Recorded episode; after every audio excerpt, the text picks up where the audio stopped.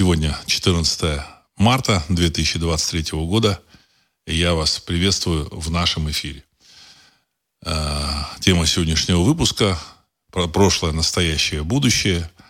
И самое главное, главное событие – это э, крах американского банковского рынка. Вот. Событие ожидаемое, и в то же время, как всегда, все ожидаемое приходит неожиданно. Вот, во время, прямо во время эфира, программы, прошлого эфира в пятницу, 10 э, марта э, во время эфира Ануфриев, Владимир Ануфриев написал, что вот, вот буквально сейчас происходит, э, сказать, сообщили о том, что закрыт банк Silicon Valley Bank из э, Калифорнии. 16-й а, банк по, по рейтингу американских банков. Вот. Ну и чуть попозже, там в субботу или там пятницу вечером по нашему времени, а может там по американскому, я не знаю, сообщили, что закрыли еще один банк, тоже который входит там, я не знаю, в тридцатку американских банков. Это Сигнатурбанк из Нью-Йорка. Вот. Почему это все ожидаемо? Потому что я несколько лет назад еще говорил о том, что деньги из этих банков уже выгребли, Э, экономика неэффективна, поэтому, в общем, банки показывают в своей отчетности фикцию.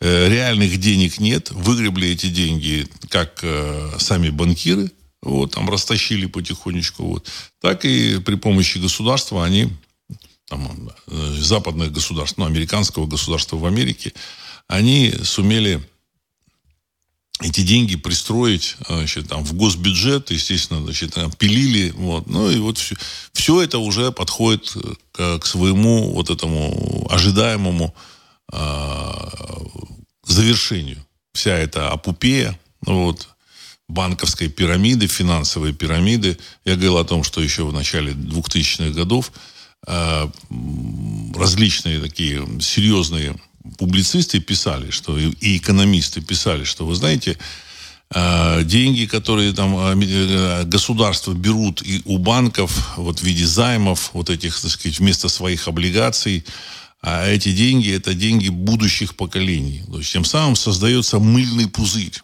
Вот, значит, как бы вроде в банках есть деньги, это, но это на самом деле деньги должны были быть отло, деньги отложенные вот этими американцами, там, европейцами, там, на свою, на, на свою старость, на свое как бы будущее, на какие-то, на, для своих детей.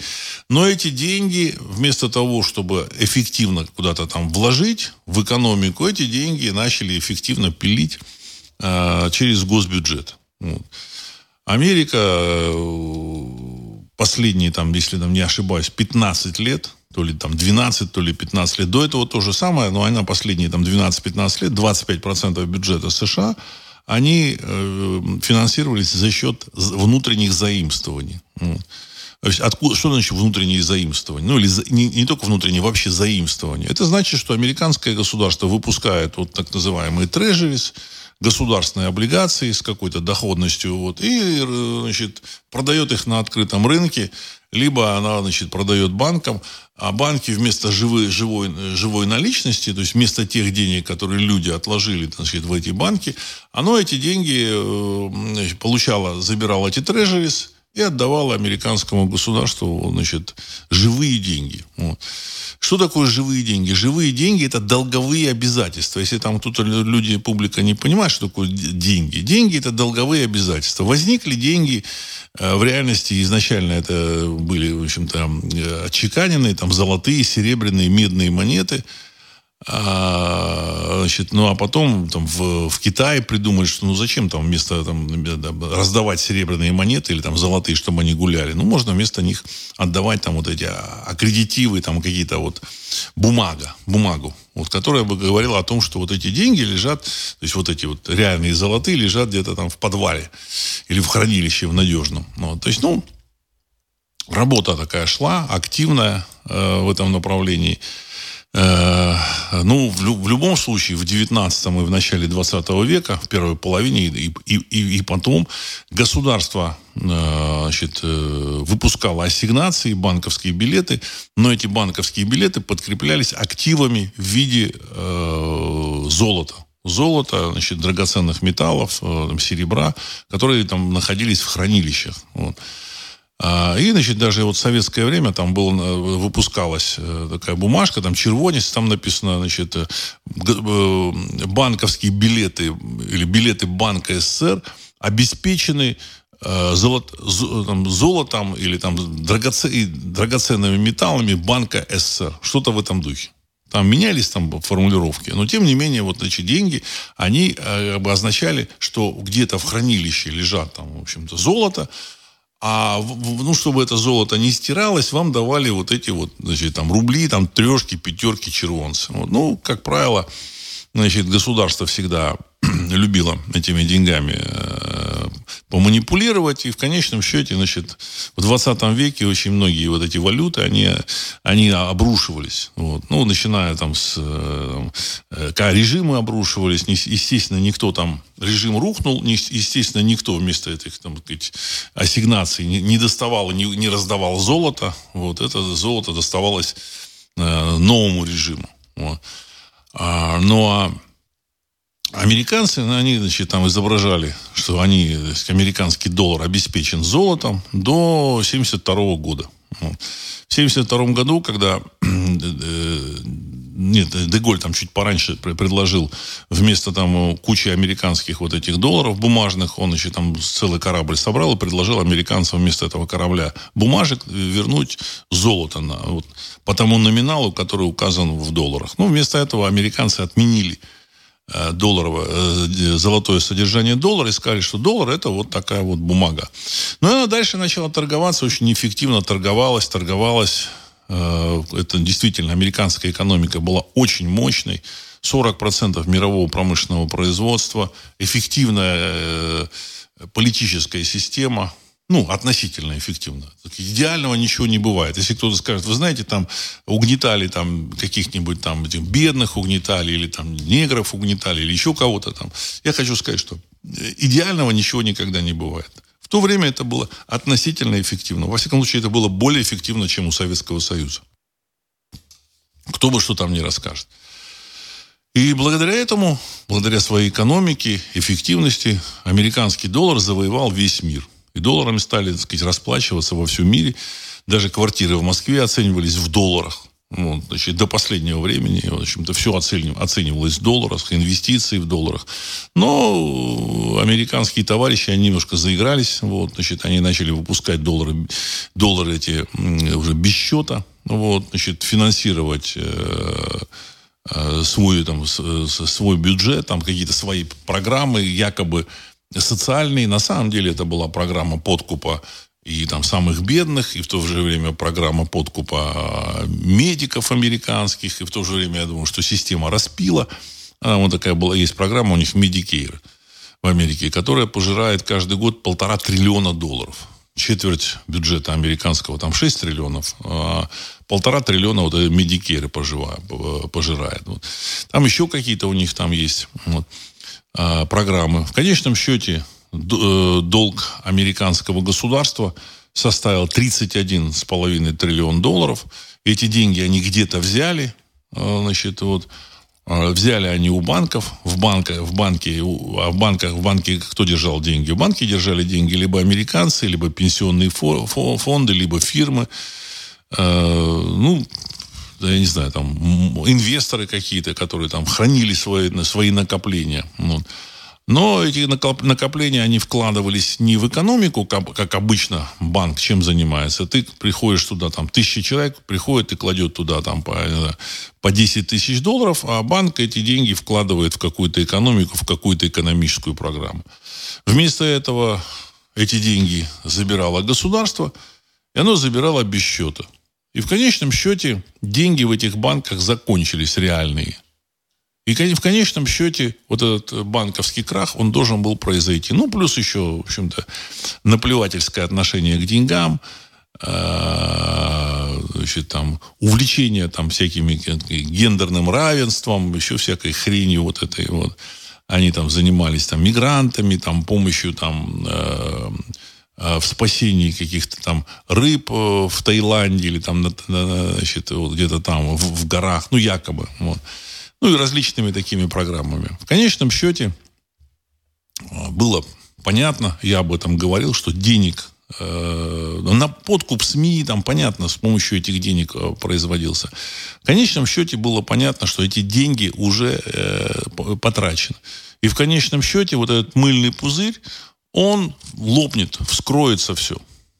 И вот, вот эта вот ситуация произошла. И, значит, э, американцы сообщают, что да, вот э, Байден сказал, что все будет хорошо, все будет в порядке, мы всем там все отдадим. На самом деле понятно, что это только начало. Это первая, первая ласточка. Вот. Возможно, даже эту первую ласточку они сами запустили. Ну, почему я так думаю? Вот сами а, закрыли вот такой вот банк, ну, не совсем системный, не совсем крупный, для того, чтобы э, публично его спасти, чтобы, допустим, когда там какие-то сложности будут у банков покруп, покрупнее, там, Chase, э, JP Morgan Chase, там, Bank of America, Wells Fargo, если вот у них там будут сложности, чтобы люди, в общем-то, не дергались. Ну, я не, не знаю, может, там какой-то план. Потому что там, в общем, если у этого банка э, активов было там, там 180 или 200 миллиардов долларов, вот у этого э, Silicon Valley вот, банк, то у Bank of America там активы 2,5 триллиона. То есть где-то в 15 раз больше. Wells Fargo там 1 э, триллион 928 миллиардов долларов. То есть в 10 раз больше. Если такой банк, как вот Wells Fargo еще, или вот этот э, Bank of America или Citigroup рухнет, тогда там он, он погребет под собой всю э, американскую экономику, потому что все начнут сыпаться банки. Возможно, они вот решили продемонстрировать закрытие вот этого банка, э, показать всем, что вы знаете, никак, никакого краха типа не будет, мы можем спасти любой банк, будьте спокойны. Это мое предположение. Вот, э, вероятность этого очень невысокая. Я думаю, что значит, процентов 30. 30. В реальности это все, все равно это э, наступление вот этой эпохи банковских крахов. Вот.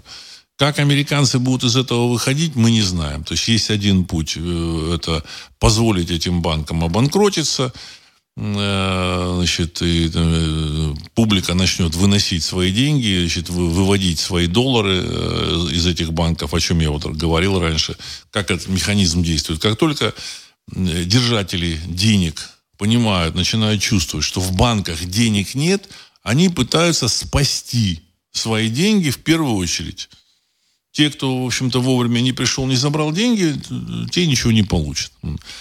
И, то есть начинается тотальное выгребание денег из банков, и значит, эти деньги начинают переводить во что-то другое. Я не знаю, во что там они могут, там, в золото, там, в серебро, в цветные металлы, там, в, в нефть, лес, еще там в какие-то страны там могут, я не знаю, во что они могут перевести, кто во что гораст. Это вот один вариант. Второй вариант, начинают печатать деньги, Федеральная резервная система начинает печатать деньги, и, э, в общем, начинается инфляция. То есть в первом случае инфляции они там избегают, но там финансовая система, в общем-то, рухнет. Во втором случае начинается инфляция, то же самое. Механизм э, выгребания денег все равно будет запущен, потому что человек увидит, что ага, деньги дешевеют, зачем мне держать в банке, давайте, давай я сегодня что-то куплю. Вот, и начинается инфляция, разгоняется до гиперинфляции. Есть еще третий путь спасения э, финансовой системы. Потому что первые два пути, они, в общем, это, это спасение такое условное очень.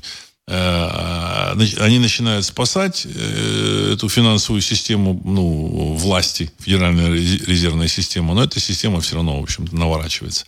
Третий путь – это отсечение держателей американских долларов, которые находятся вне Америки. Ну, грубо говоря, в каких-то неправильных странах не очень дружественных, там таких как Китай, э, там какие-нибудь Филиппины, ну и еще какие-то другие страны. Вот.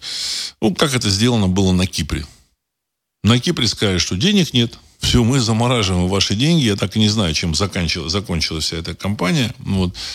И единственное, деньги э, смогли снять и пользоваться деньгами э, аборигены, жители Кипра – а все вот эти э, зарубежные вкладчики, которые там, в общем, держали в, в кипрских банках деньги, там проводили операции, все они лишились этих денег. Причем там сумма была от 20 до 50 миллиардов э, долларов.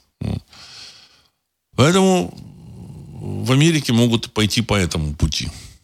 Отсечь там Китай, Гонконг. Если не хватит Китая, Гонконга, отсечь там каких-нибудь арабов. Вот они там начнут там пытаться вытащить деньги. Им скажут, так, стоп, стоп, стоп. Вы, вы знаете, у нас очень сложная финансовая ситуация. Вы должны немножко подождать. Может быть, полгода, может быть, год. Но суть в том, что эти, эти деньги они уже не получат никогда. Понимаете? Вот. Никогда. Это нужно понимать. И я так полагаю, что все эти варианты, они прорабатывались, и по какому пути пойдет американская администрация, мы не знаем. Мы не знаем. В любом случае механизм будет запущен. Пострадают э, в первую очередь зарубежные э, всякие держатели, включая там всяких, так сказать, этих российских э, богатеньких Буратино, которые там где-то держат. Не обязательно в Америке. Не обязательно в Америке. Они могут держать там, не знаю, в Гонконге в банке. Но это все равно, если он в долларах держит, то эти э, банк, он, в общем, все равно, так сказать, свои деньги, гонконгский, гонконгский банк, он все равно держит на, на счету какого-то американского банка. Вот. То есть, таким образом, в принципе, а, американцы могут отсечь любой сегмент вообще там, э, банковской системы мира. Спасет это их или не спасет? Я думаю, что не спасет. Потому что самое главное – это доверие к деньгам. И следующий момент, который начнется вслед за вот этим крахом доверия к американским, к американским вот этим э, деньгам, это крах доверия к э, местным валютам. Потому что местные валюты, они де-факто существовали только до тех пор, пока эта, эта валюта э, конвертируется на доллар. То есть, когда ты с помощью этой валюты можешь через доллар купить э, товар, который э, там, производится в другой стране, там, на другом континенте. То есть это через свою валюту ты выходишь через доллар нам, на какую-то нам, на покупку продажу, или там продажу там, чего-то в мире.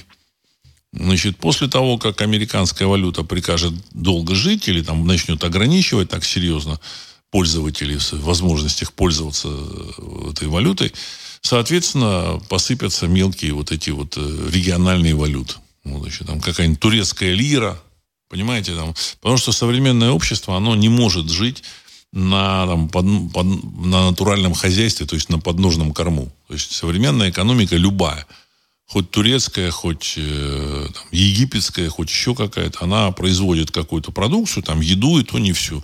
А остальное она, там, она продает что-то. А остальное она закупает. Тот же самый Египет, он продает там свои там красоты, там пирамиды продает. Ну, посмотреть, люди приезжают посмотреть пирамиды, там Нил. Вот. А сам, значит, закупает, он, значит, не хватит, там, ему, ему нужен там кофе, например, там, значит, там, зерно там закупает Египет, там, машины закупает, ну, много чего. Все это проводится через доллар. Если доллар не работает, соответственно, эта валюта перестает пользоваться доверием. И дальше э, в мире рассыпается вообще вот эта система доверия к э, собственным валютам. Доллар, посмотрим, как это, как это будет происходить. Вот. Я, я много, об этом много раз говорил. Я надеюсь, что это такая, ну, худший сценарий. Худший. Я надеюсь, что его не будет.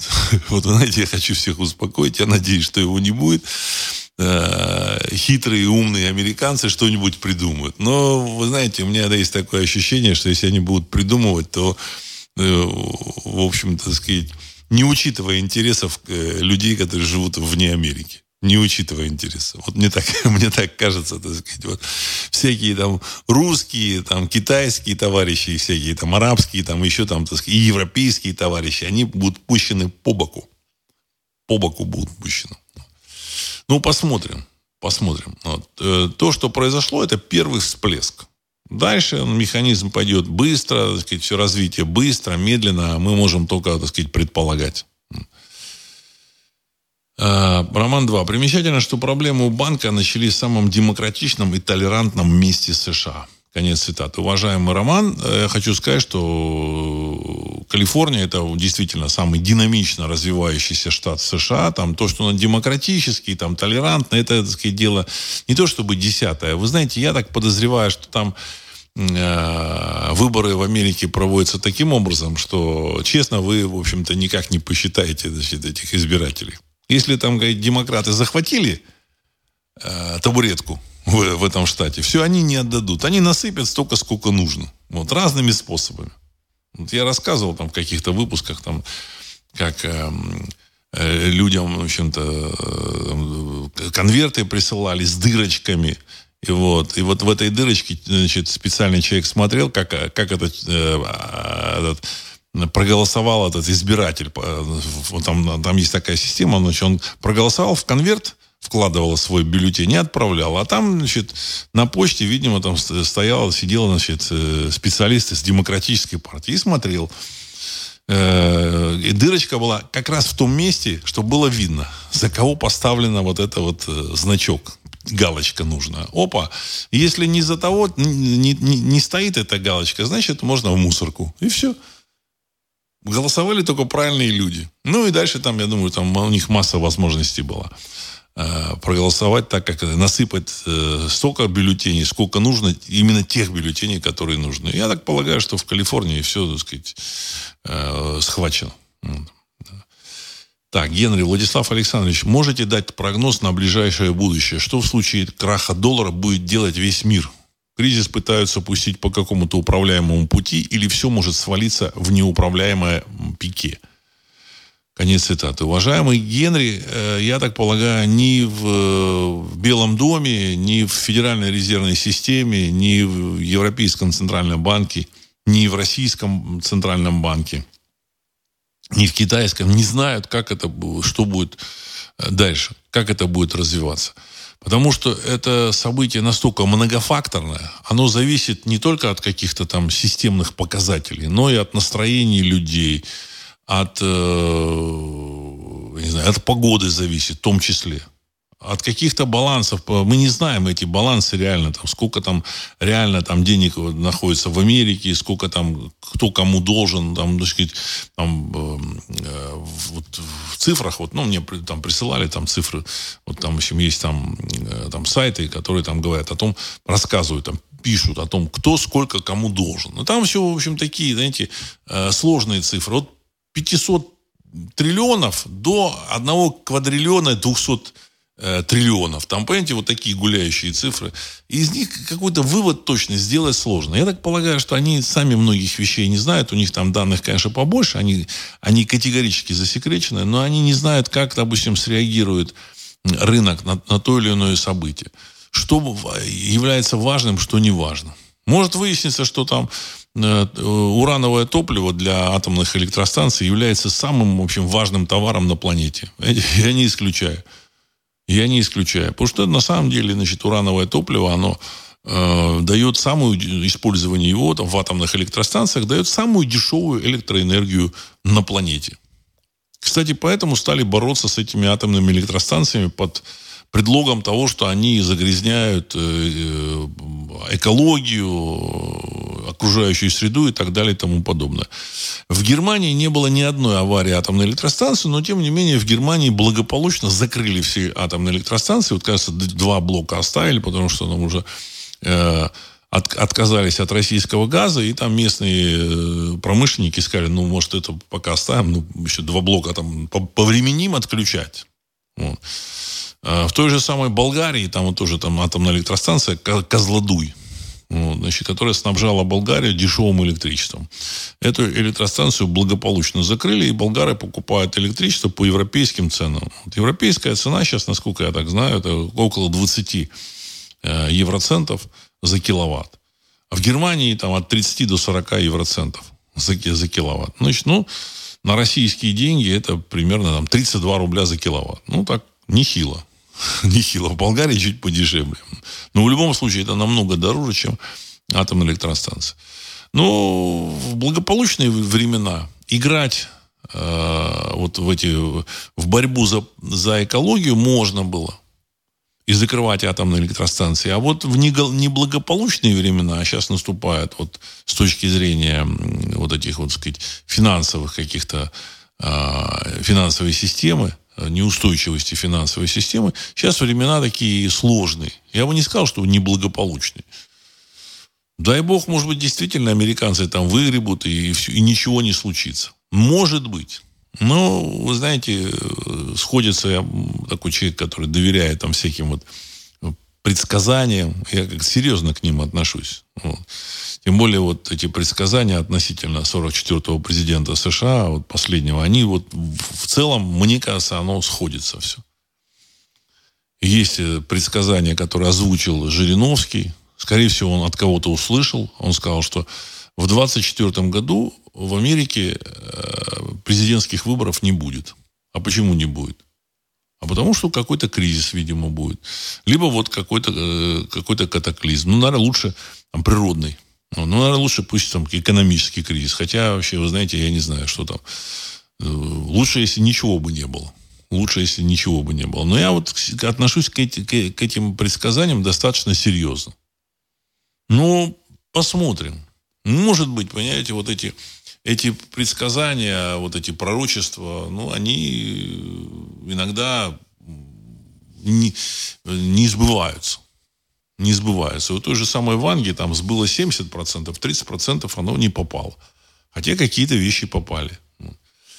Э, с точки зрения совпадения, вот то, что 44-й президент последний, а 45-й вот в комнате, которую вот в будущем видел вот э, Кейси, он видел в будущем, что его там при, при, при, привезли, там он прилетел на каком-то летательном аппарате в место, где вот, так сказать, музей США, и вот там 44 комнаты по числу президентов, а 45-я комната пустая.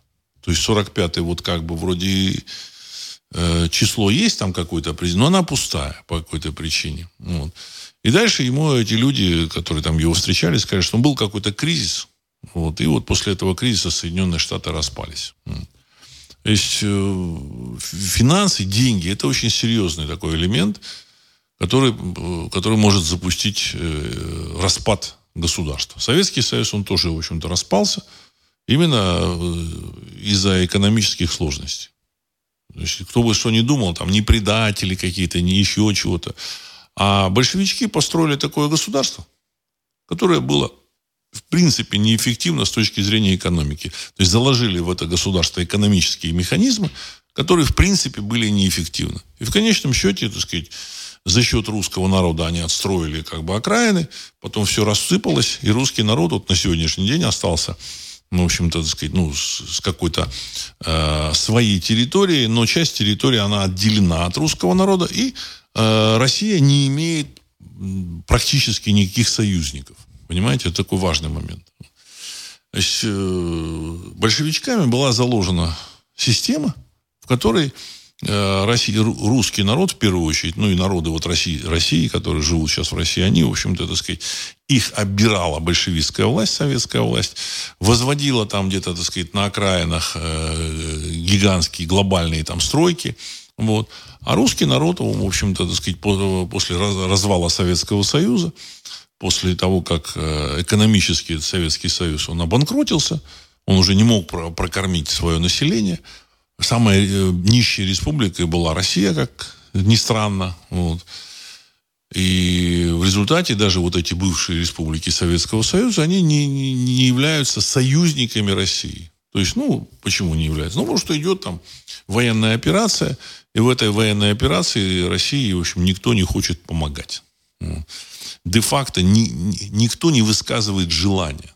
Все, так сказать, выполняют там какие-то указания там, сказать, э, западных э, игроков, там, значит, э, забанить там, какой-то там экспорт-импорт, вот, значит, в Россию там, запрещенных там товаров и предметов, которые они запретили в Россию поставлять.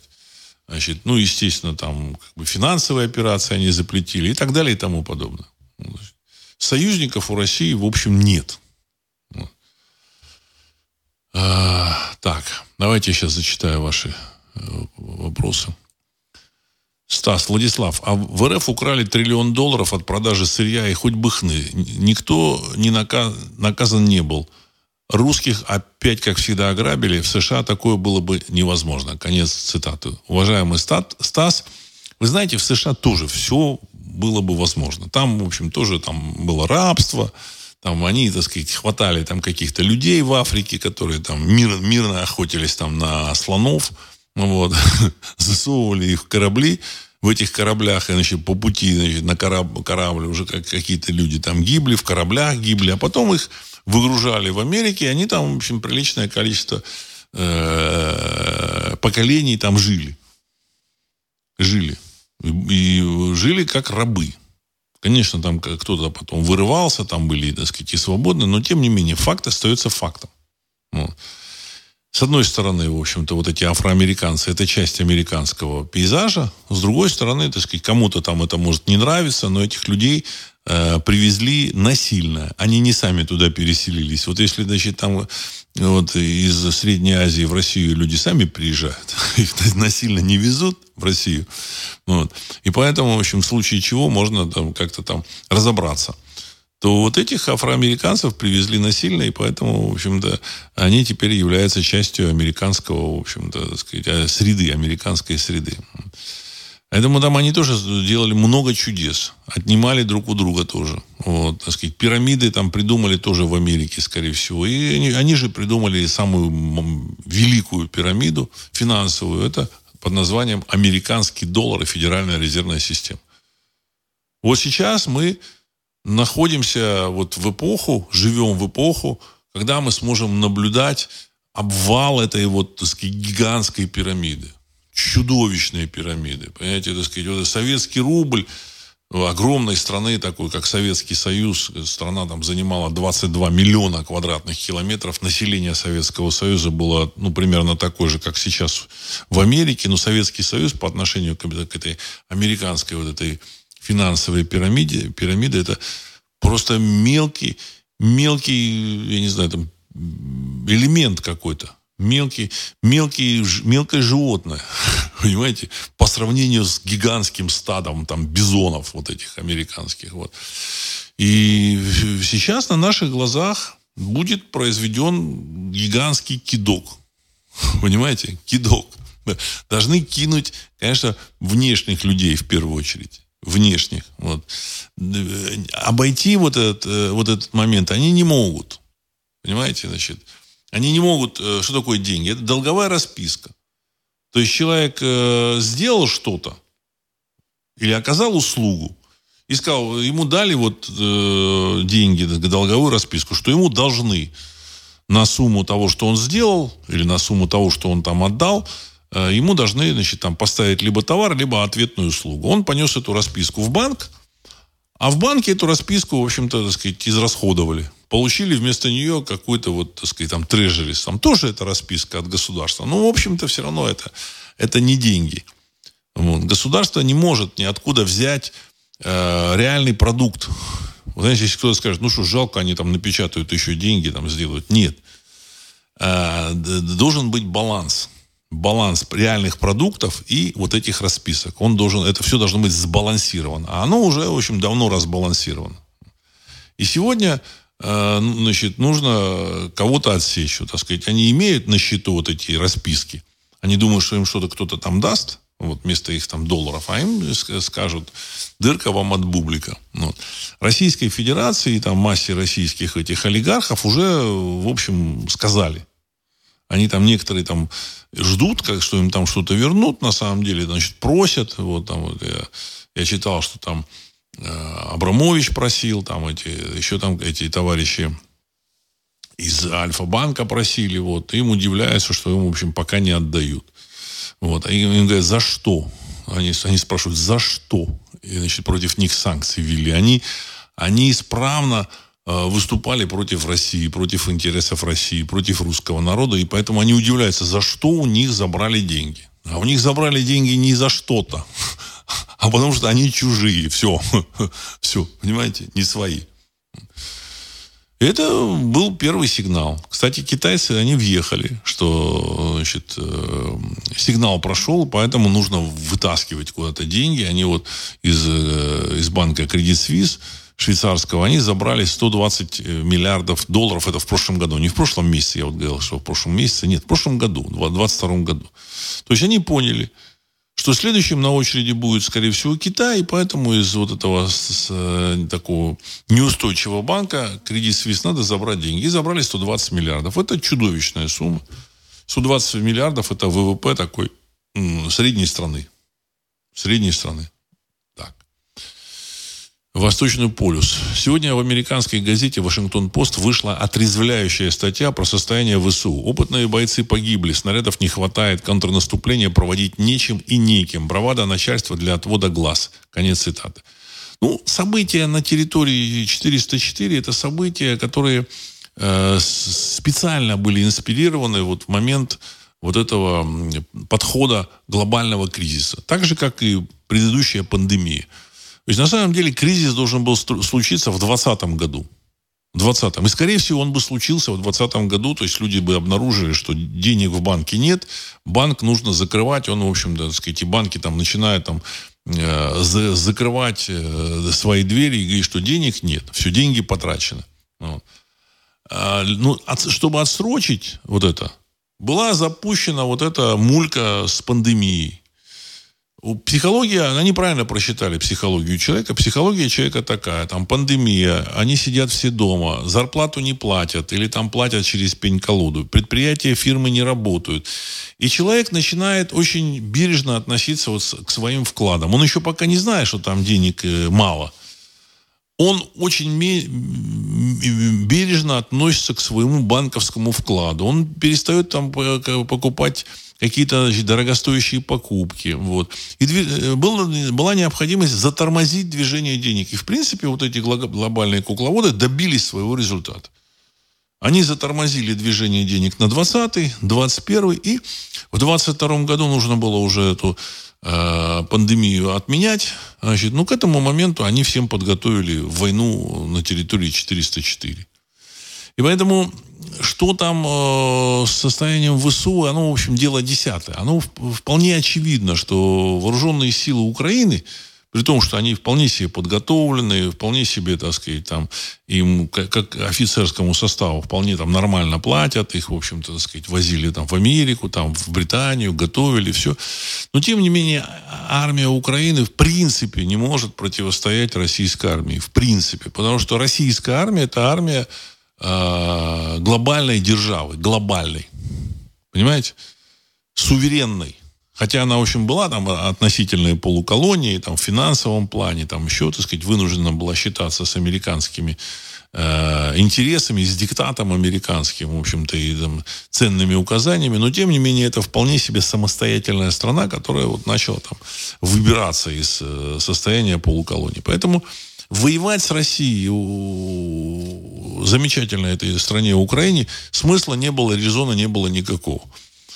Само собой, они, они уже проиграли. Де-факто они уже проиграли. Значит, э, вся украинская армия, она бьется около вот этого Бахмута, насколько я понимаю. Остальная, в общем-то, так сказать, часть украинской армии, она просто там э, обозна- обозначает свое, свое существование там на линии там э, соприкосновения, как это называют, и все. В принципе, финита ля комедия. Она э, скоро произойдет. Я так полагаю, что кремлевские ребята вынуждены были, в общем, начинать вот эту военную кампанию. Во что это все выльется, никто не знает, опять же зависит от того, что будет в Америке. Потому что Америка – это сосредоточие глобальных э, каких-то э, вопросов, глобальных каких-то решений, групп. Там есть и э, группы там, каких-то там демократов, есть там республиканцев. А есть, я уверен, что масса людей, не, не то что масса людей, есть и, и круги, которые вполне себе считают, что с Россией можно договориться и жить нормально. Но у них задача номер один – это их финансовая система, которая их кормила, которая позволяла им управлять всем миром и, в общем, чувствовать себя очень хорошо. Но эта система закончилась. Э, так что э, то, что там, там устали там солдаты, войска, все это уже, все, все это уже не имеет значения, там, украинские, не имеет значения де-факто Украина проиграла. Она проиграла. Просто все чего-то ждут. Понимаете? Чего-то ждут. Ну, идет там это, это перетягивание каната вот в этом, в Бахмуте. Ну, с, с украинской стороны там воюет там 20 или 30 тысяч человек, и с российской стороны частная военная компания. Частная военная компания. Нужно тоже обратить на это внимание. И, скорее всего, в общем-то, так сказать, это такая вот эм, такие разборки, они как бы закончатся там победа этого ЧВК «Вагнер». Вот. Что там будет дальше, никто не знает. Там, ну, что-то, там всякие э, военные корреспонденты говорят, ну, дальше откроется э, путь на Краматорск. А я не уверен, что на Краматорск ЧВК «Вагнер» двинется. Вот совсем не уверен. Понимаете? Мы не знаем, что происходит. Нужно четко отдавать себе отчет. Мы когда там понимаем, пытаемся понять, что, что происходит. Мы там пытаем, ну, как бы всякие корреспонденты начинают э, разбирать, вот здесь у России там есть там больше танков, здесь э, там хорошие там эти оборонительные сооружения, а здесь вот мы будем наступать или не будем наступать. На самом деле э, мы не знаем вообще, как бы, сказать, планов э, кремлевских товарищей. Понимаете? Есть мнение, что он категорически не хочет э, брать Украину пока вот, всю Украину сейчас, потому что это означает взять ее на содержание. Понимаете? А у России нет таких средств. Знаете, здесь тоже такой фактор. И никто об этом вам не скажет. Никто, ну, есть люди, которые говорят, но, в общем-то, в реальности э, при э, нынешней э, блокаде России, де-факто блокаде, экономической блокаде, там, Э, финансовой, там, торговой блокаде, э, сложно будет э, содержать Украину, если сейчас ее всю занять. Понимаете, сложно. А вот если когда там все, так сказать, рассыпется, финансовая система, может быть, и оно само все, так сказать, придет. Понимаете, если там э, вот этим украинским военнослужащим перестанут платить деньги, я так думаю, что они там разбегутся очень быстро. Идейных там, по всей видимости, нет. Все происходит, как вот я и предполагал еще там 7 лет назад, что уничтожат всю экономику. Единственным местом заработка будет э, военная служба, армия. И все, так оно и получилось. И там эти пленные говорят, а почему ты, их спрашивают, а, пленные ВСУ, их спрашивают, а почему ты пошел, ты воюешь? А вы знаете, там, типа, а куда там работать нужно, зарабатывать деньги, вот пошел туда. А тут платят ВСУ. Все, понимаете?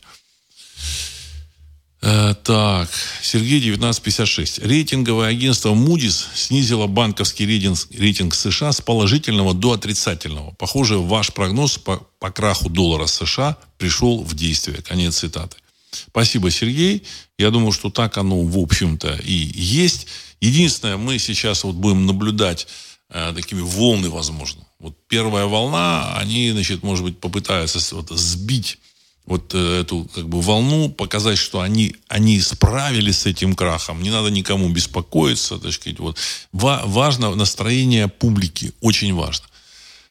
Мы посмотрим, как, это, как публика на это среагирует. Может быть, там какой-то будет откат.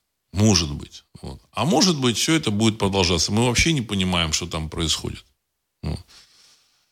Э, очень важна психология в этом деле очень важна психология. Действия там трейдеров различных, инвесторов, э, э, я не знаю, сказать, вспышки на солнце. Вот. Я вообще хочу сказать, что когда я в свое время так э, интересовался Форексом, рынком Форекс, это то, межвалютной торговлей, там, в общем-то, сказать, на Форексе, я пришел к такому выводу, что действия публики, а там, в общем, на Форексе торгует, торгует, торгует или торговало одновременно там с десяток миллионов человек. Вот. Ну, плюс-минус. Значит, э, там какие-то и брокеры, трейдеры, а может быть, меньше, там, ну, так сказать, гигантское количество. Вот. И я пришел к выводу, что действия какие-то, а, они диктовались, вот как вот люди действовали, не столько объективными данными, а сколько там какие-то, какими-то субъективными, в общем-то, э, сигналами. Этот субъективный сигнал может там вспышка на солнце, заявление какого-то там президента там, какого-нибудь банка. И товарищи, которые этим, этим рынком Форекс, они, в общем, манипулировали, на котором зарабатывали. Они зарабатывали на нем, на этом рынке, и сейчас зарабатывают, так сказать, там, э, там пара десятков банков, которые там, в общем-то, и как бы двигали вот эти вот, значит, э, определяли курсы валют, ну, такая ну, сложная система, ну, вот, значит, определение курса валют, они понимали, что действует на толпу. Они прекрасно знали психологию. И поэтому они умели раскрутить это, нагнетать вот какую-то там, какие-то события. Я просто помню, ага, читаешь вот, вот какую-то информацию и понимаешь, ага, сейчас погонят вот эту валюту вверх. А вот, а вот читаешь информацию, о, все, они готовятся погнать вниз. Вот. Они, и самое, что интересное, публика это такая, ну, более-менее продвинутая, она это раскусила. И они это раскусили. Они понимали, ага, эти раскусили, сейчас они будут, думают, что сейчас пойдет там, так сказать, валюта вниз, а мы вверх загоним, их стопы обрубим. В общем-то, эта игра была э, вполне серьезная, значит, на объегоривание вот этих, вот, так сказать, там, всяких игроков. Вот. Банки на этом зарабатывали. Банки на этом зарабатывали. Так и сейчас. Так и сейчас, вот, так сказать, э, то, что связано с долларом. Но, опять же, есть неумолимые законы рынка – Понимаете? Так вот. Э, неумолимые законы. Э, эти законы, они говорят о том, что денег, которые, которые там люди положили, их нет, их вытащили уже и потратили. Что такое деньги? Это не бумага, это э, какие-то действия, какие-то товары, которые человек может предъявить, вот долговую расписку. Ему вместо долговой расписки ему товар какой-то отдадут. А там этого ничего нет. Понимаете? Все эти товары уже ушли на обстановку олигархов, банкиров и так далее и тому подобное. Э, Генри, во время грядущего финансового кризиса башни Кремля по старинке будут стараться умаслить американцев или им придется что-то демонстрировать, чтобы заставить всю планету смотреть на Россию сверху вниз и становиться уже, наконец, мировым гегемоном. Конец цитаты. Уважаемый Генри, э, Кремль вот в данной конфигурации, при всем при том, что, в общем-то, Кремль продемонстрировал достаточно серьезную такую устойчивость, ну, в том числе устойчивость политической системы, и даже в какой-то степени финансовой э, системы, в какой-то степени, Кремль, он, э, в принципе, не сможет ничего самостоятельно сделать, потому что тут события, которые, там, э, от которых, которые от Кремля не зависят, и от американцев много чего не зависит. Понимаете? Что американцам это нужно, вот этот крах э, доллара, обвал этой пирамиды? Нет, конечно. Нет, конечно. Вот, они, ну, ну, другой вопрос, они растаскивали вот эту, так сказать, вот эту силу доллара там, на протяжении десятилетий. И в конечном счете, в общем-то, они уже лет 10, там, 12 назад, вот, во время прошлого кризиса 2008 года, они поняли, что следующий кризис будет последний. Они пытались его как можно дальше оттянуть. Значит, он должен был быть где-то в конце там десятых годов, там 17 18 19 они его оттягивали, оттягивали, потом поняли, что он случится в 2020 году. Поэтому они решили ввести вот эту пандемию с этими волшебными э, э, болезнями. Вот, и вы поняли, о чем я говорю. Причем очень жестко дирижировали. Если я вам рассказывал о том, что блогер, есть такая блогерша в Италии, вот, значит, она там живет, русская, она русская, она там является и в то же время э, гидом, вот.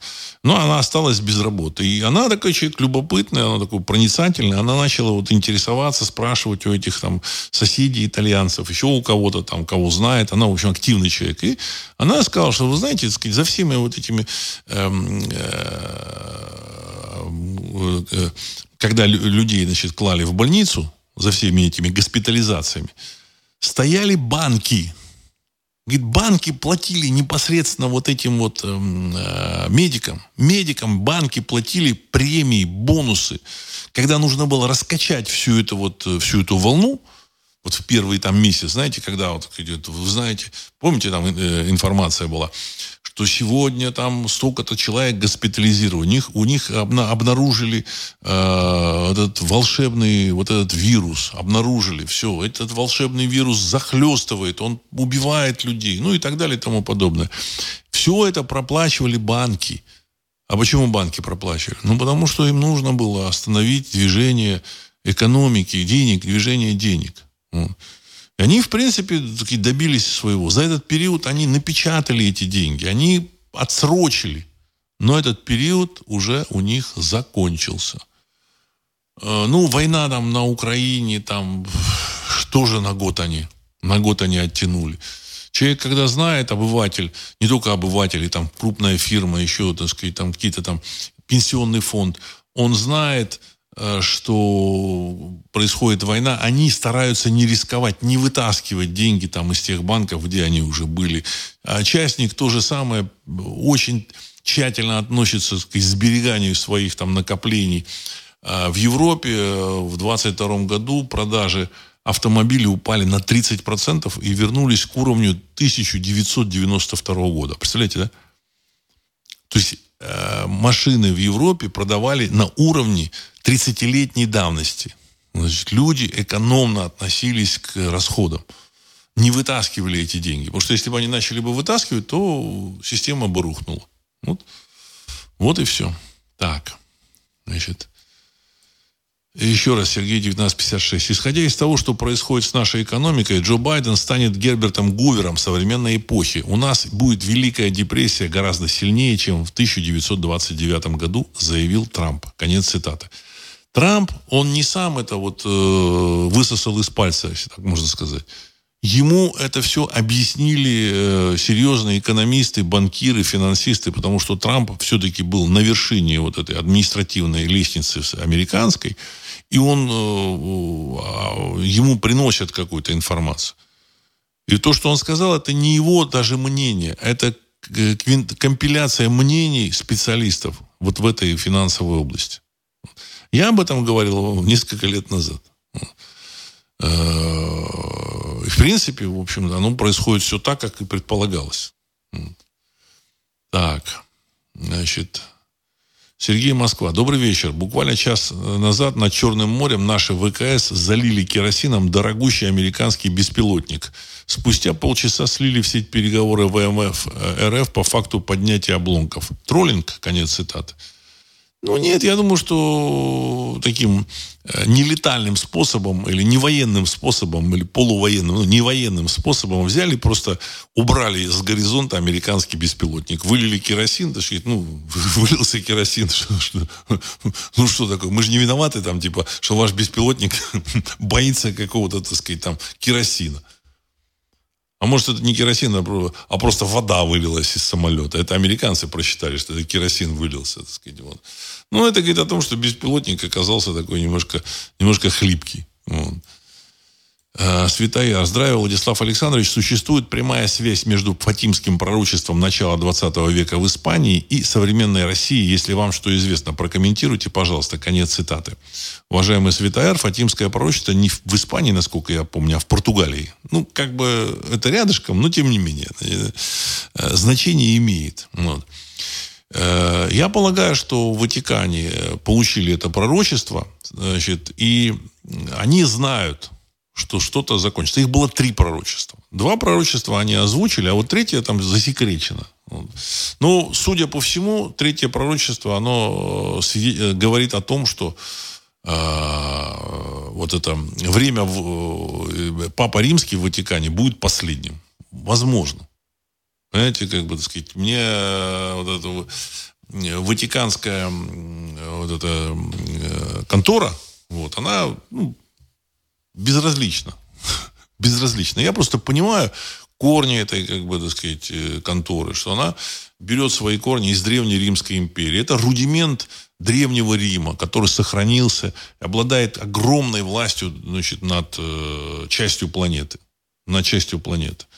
Ну, судя по предсказанию, там был такой вот Малахия, кажется, там в XI веке в Ирландии он жил. И, значит, у него там 114 пап он перечислил. Так вот, нынешний папа по пророчеству того же Малахии последний. И Фатимское пророчество, оно тоже говорит о том, что какой-то катаклизм случится. Вот. Что-то связано там с Россией. Опять же, э, все засекречено. Но я думаю, думаю, знаете, когда там, э, не дай бог, что-то случится, я, честно говоря, как бы, я бы хотел, чтобы никаких перемен бы не было. ну, чисто по-человечески, по-обывательски по-обывательски. Ну, с одной стороны, в общем-то, перемены нужны, но по-обывательски, наверное, нам с вами хотелось бы, чтобы все, в общем, оставалось таким, какой он есть. Потому что мы привыкли к этому миру. Вот. Но все, судя по всему, а, а, вот это, эти события, они будут. Вот.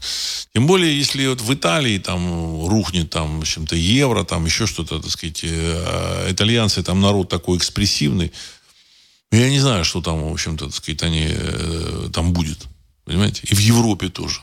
Значит, Европу держали в ежовых рукавицах. Но не такие вот они ежовые. Они все очень, очень э, такие, не то чтобы мягкие, но очень э, такие не, невидные, невидимые. Но с другой стороны, они, в общем-то, Европу, вот этих европейцев душили, двигали их туда, куда они хотят, там, в, в, значит, заселяли Европу мигрантами, они на самом деле европейцам не дают управлять собой. Потому что там людей, которых ставят, это либо, либо управляемые люди, либо э, над ними берут контроль вот эти кукловоды. И мне кажется, европейцы, в общем, понимают, что они ни, никак не могут повлиять на свою власть. Понимаете? Вот. А, тот же самый президент России тут буквально сегодня сказал, что у Европы утрачен ген независимости. Ну, никакого, никакой ген не утрачен у европейцев. Я уверен в этом. Уверен в этом. Просто э, управление стало настолько бесцеремонным над этими европейцами. Вот что, в общем, в принципе, убрали всю, всю политическую власть, поставили тех людей, кого э, нужно, вот этим, в общем, глобальным кукловодам, и плевать хотели на этих французов, на этих итальянцев, на этих немцев, на этих э, британцев, испанцев, этих португальцев – когда, и, и все это, конечно, так сказать, все это делала Америка, правда, за, за Америкой, там, кто там стоял, кто там, так сказать, дергал за ниточки, мы не знаем. Я там думаю, что британская монархия или какой, какой-то там клан какой-то закрытый, скрытый. Когда американское управление, оно происходит с помощью доллара. Когда оно рухнет, а если доллар перестанет быть валютой, деньгами, за которыми, за которые кто-то что-то будет продавать, то это управление рухнет. И мы можем только предполагать, что начнут делать те же самые итальянцы. Понимаете? И там, сказать, что там выльют э, эти самые э, товарищи, которые там внутри Ватикана, какие всякие истории выльют итальянцам про, про этот Ватикан. Потому что Ватикан, в общем, писал историю для европейцев. Он, в общем-то, руководил этой Европой очень давно. Значит, эм, современная история Европы – это э, фикция. История народов Европы – это фикция, которая написана под диктовку Ватикана. Знаете, те же самые европейцы не знают многие, кто они такие вообще, откуда они взялись, не знают. Почему? Ну, потому что вот э, там специалисты этим занимались. Специалисты этим занимались. Искусственно создавались языки, Э, отрица, отрицались очевидные вещи, создавались э, исторические артефакты, вплоть до, вплоть до каменных надгробий. Там, в общем-то, целые мастерские работали, там создавали надгробия. Причем они как бы на, на потоке работали. Там в каких-то местах они создавали там надгробия, а даты не писали. Потому что, ну, Значит, даты там, э, имя писали, а даты не писали. То есть, видимо, там планы были вот составить какую-то генеалогию, там, в общем-то, выдумывали. Вот, значит, но потом там, видимо, забывали э, какую-то линию включить. Поэтому надгробие осталось, дат, не, дат нету. Вот, значит, потом это европейцы в конце 19 века обнаружили. Они обнаружили, там, вот, я рассказывал, там, швейцарский историк – Э, филолог, он, филолог больше был, он начал изучать там того же Тацита, Тацита Германия. Есть такой, так сказать, фундаментальный труд, э, из которого, исходя из которого, значит, европейские историки э, как бы, линию, стартовую линию европейских вот этих наций рисовали. Германия. А потом вот в конце 19 века швейцарский лингвист – историк, он, в общем-то, пришел к выводу, что это Германия Тацита написано не раньше э, там, 14 или 15 века нашей эры. То есть, как минимум, через 15 веков после реальной жизни Тацита. Просто он проанализировал обороты, э, э, какие-то, так сказать, слова. То есть, они на латыни, но они в латынь были введены в, в оборот там, в 13-14 веке. И Тацит их точно не мог использовать. Какие-то аллюзии, Вот. Вроде там а человек читает, который не понимает этого тацта, и он э, не, не, не видит это. А он специалист, он это вот чувствовал. Есть такие люди, которые это чувствуют. То же самое русская история. Русская история точно такая У меня целая книга на эту тему написана. Там, или там те же самые викинги откуда взялись. Значит, э, единственное, там русские историки, патри, патриотические, они там с пеной рта доказывают, что викинги никуда не, не приходили, так сказать, и Рюрик был там русским. На самом деле мы являемся прямыми потомками вот этих варягов. Вот мы, мы являемся. Значит, и даже места сохранились, названия, имена в нашем языке сохранились готские слова. Так сказать. Ну, тем не менее, эту историю, так сказать, на нее не обращают внимания.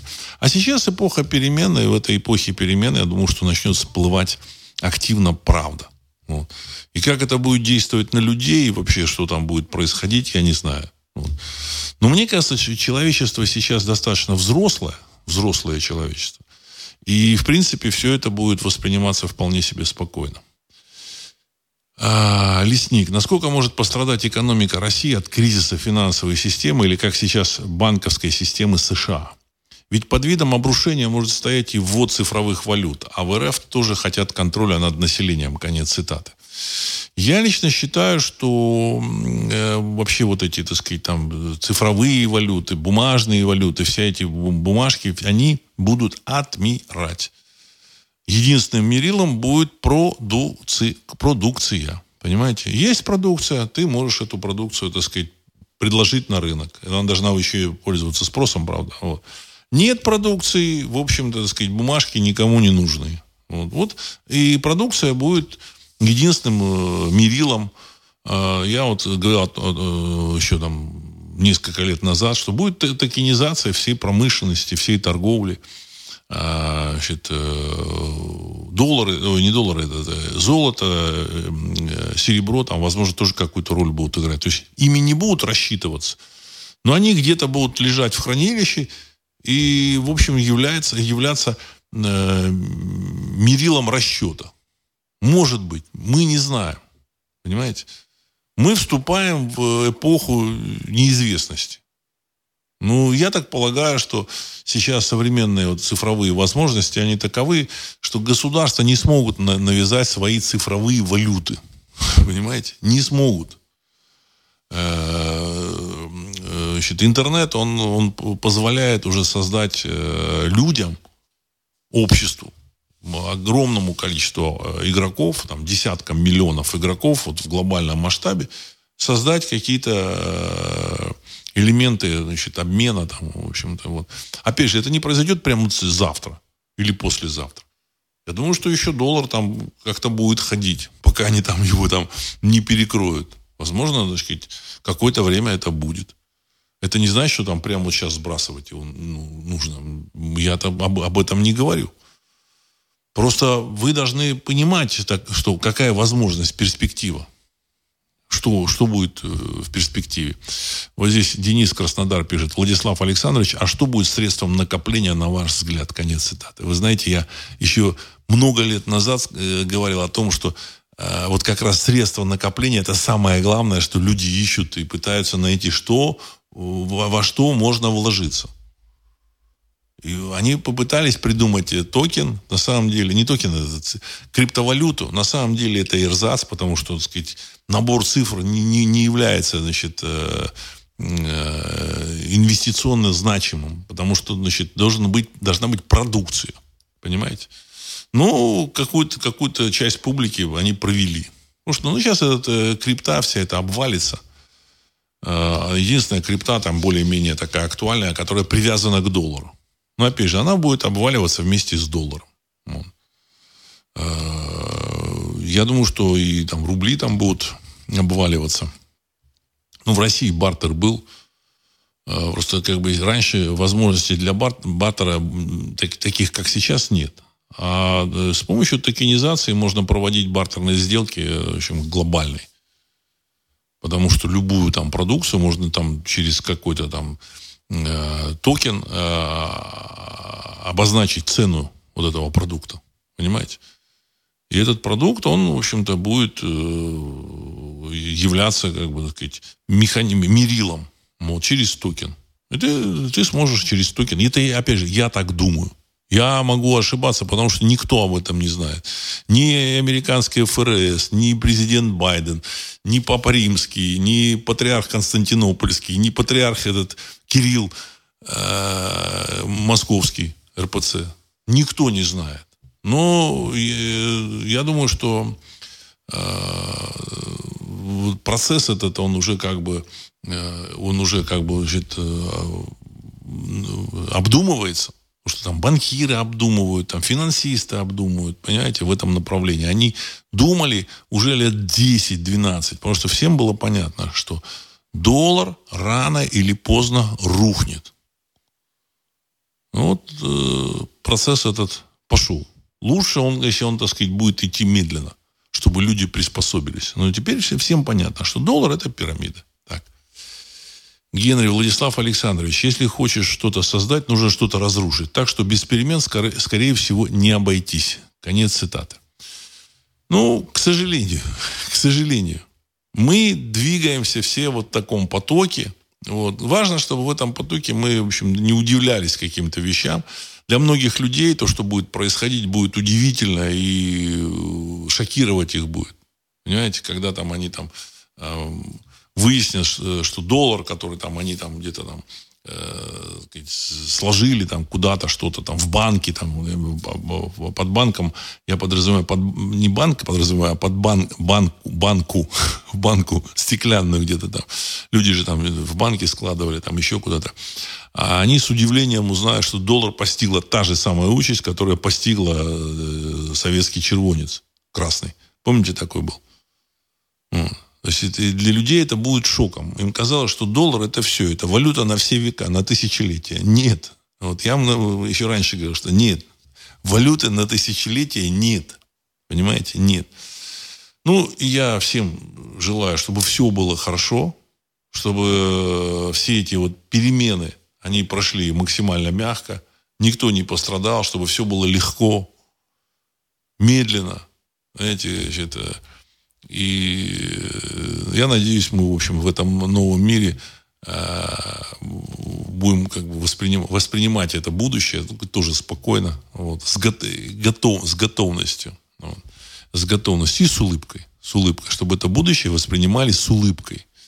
Потому что как вот когда Советский Союз э, значит, рас, рассеялся, я не знаю, как сказать, рассе, рассеялся, рассосался Советский Союз. Когда Советский Союз рассосался, для многих это была трагедия. Вот. И они до сих пор еще в Советском Союзе живут. А я говорю, что это счастье, что Советского Союза нет. При том, что да, вот, так сказать, сложное, сложное время, вот, но счастье, что Советского Союза нет. Поэтому встречайте будущее с улыбкой. И на этом я хочу завершить сегодняшний выпуск. С вами был Владислав Карабанов. Программа «Русский взгляд». Через несколько секунд композиция «Могучий прилив». Всего доброго.